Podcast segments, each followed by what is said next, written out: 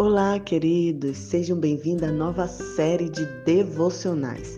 Uma vida com propósito. Nós vamos, durante 40 dias, mergulharmos fundo em uma obra de Rick Warren e, baseado na palavra de Deus, entendermos qual é o nosso real sentido aqui na Terra. Cada dia nós vamos ter um tema para pensar, um versículo para memorizar e uma pergunta para refletir.